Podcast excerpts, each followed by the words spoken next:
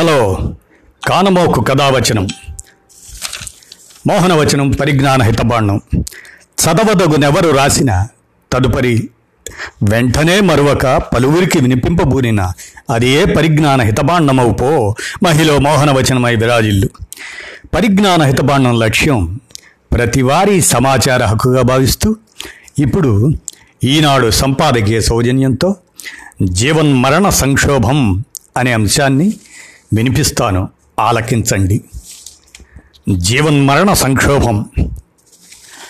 అద్భుత ప్రగతి పేరిట ప్రకృతి సమతూకాన్ని దారుణంగా దెబ్బతీసే బొగ్గు పులుసు వాయు ఉద్గారాలతో భూతాపం ప్రజ్వరిల్లదింపజేసిన పారిశ్రామిక దేశాల పాపం యావత్ మానవాళి పాలిట పెనుశాపంగా పరిణమించింది.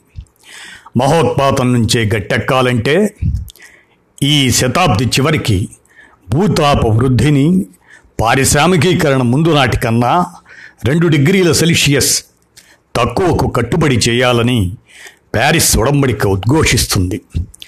గత ఎనిమిది లక్షల సంవత్సరాల్లో ఏనాడూ లేనంతటి గరిష్ట స్థాయిలో భూగోళమంతటా ఇప్పుడు మిథేన్ నైట్రస్ ఆక్సైడ్ బొగ్గు పులుసు వాయువు పేర్కొన్నట్లు గణాంకాలు చాటుతున్నా దీటైన దిద్దుబాటు చర్యలు చతికిలబడటం తెలిసిందే. మహాసంక్షోభం ముంచుకొస్తున్నదన్న ఐక్యరాజ్య సమితి హెచ్చరిక. ఆ నేపథ్యంలో రెండు వేల యాభై నాటికి కర్బన ఉద్గార తటస్థత నెట్ జీరో సాధించడానికి ఐరోపా సంఘం యూరోప్ యూనియన్తో పాటు జపాన్ దక్షిణ కొరియా సన్నద్ధత చాటాయి. ఇరవై అరవై నాటికి తాను ఆ స్థితికి చేరతానని చైనా ప్రకటించింది.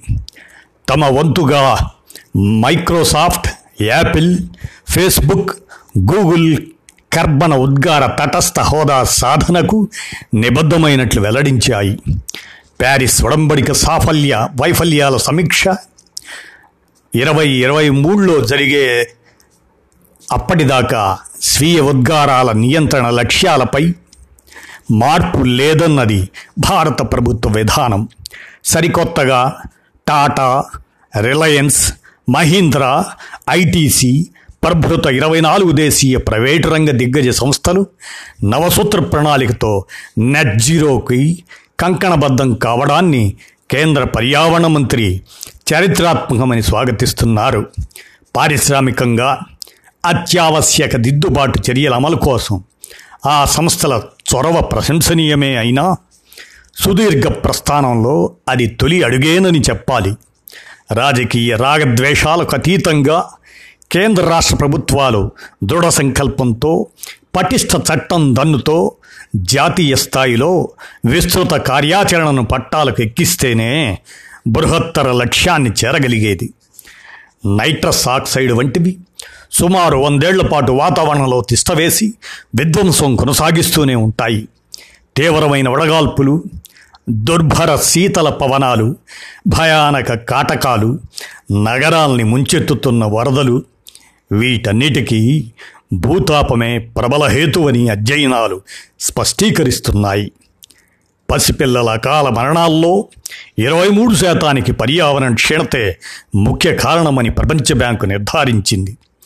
వాతావరణంలో అనూహ్య మార్పుల వల్ల కొత్త వ్యాధులు ప్రబలుతాయని ఆహారోత్పత్తి క్షీణిస్తుందని కోట్ల మంది నిరాశ్రయులవుతారన్న నిపుణుల హెచ్చరికలు అక్షర సత్యాలని ఇప్పటికే రుజువవుతుంది. హానికర ఉద్గారాల నియంత్రణ అన్నది కేవలం పరిశ్రమలకే పరిమితమైన అంశం కాదు. యథేచ్ఛగా చెట్ల నరికివేత ప్లాస్టిక్ విపరీత వినియోగం ఎక్కడికక్కడ వ్యర్థాల పారబోత తదితరాలన్నిటిపైన ప్రభుత్వ యంత్రాంగం ఉద్యమ కార్యాచరణతో కదలాలి. దీంతో ముడివడిన ఎన్నో సున్నిత సంక్లిష్టాంశాలన్నీ చాకచక్యంగా పరిష్కరించాలి.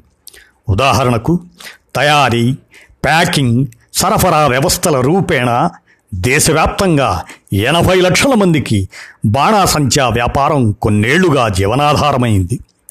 వారికి సరైన ప్రత్యామ్నాయం ఏది? చూపకుండా సొంత కాళ్ళపై నిలబడేలా తోడ్పాటు అందించకుండా ఆ పరిశ్రమ కార్యకలాపాల మీద ఉక్కుపాదం మోపుతామంటే మరో మానవ విషాదం తప్పదు. అటువంటివేమీ దాపురించకుండా జాగ్రత్త పడుతూ పర్యావరణ పరిరక్షణ పరంగా దేశ దేశాల అనుభవాల నుంచి నేర్వాల్సిన విలువైన పాఠాలు ఎన్నో.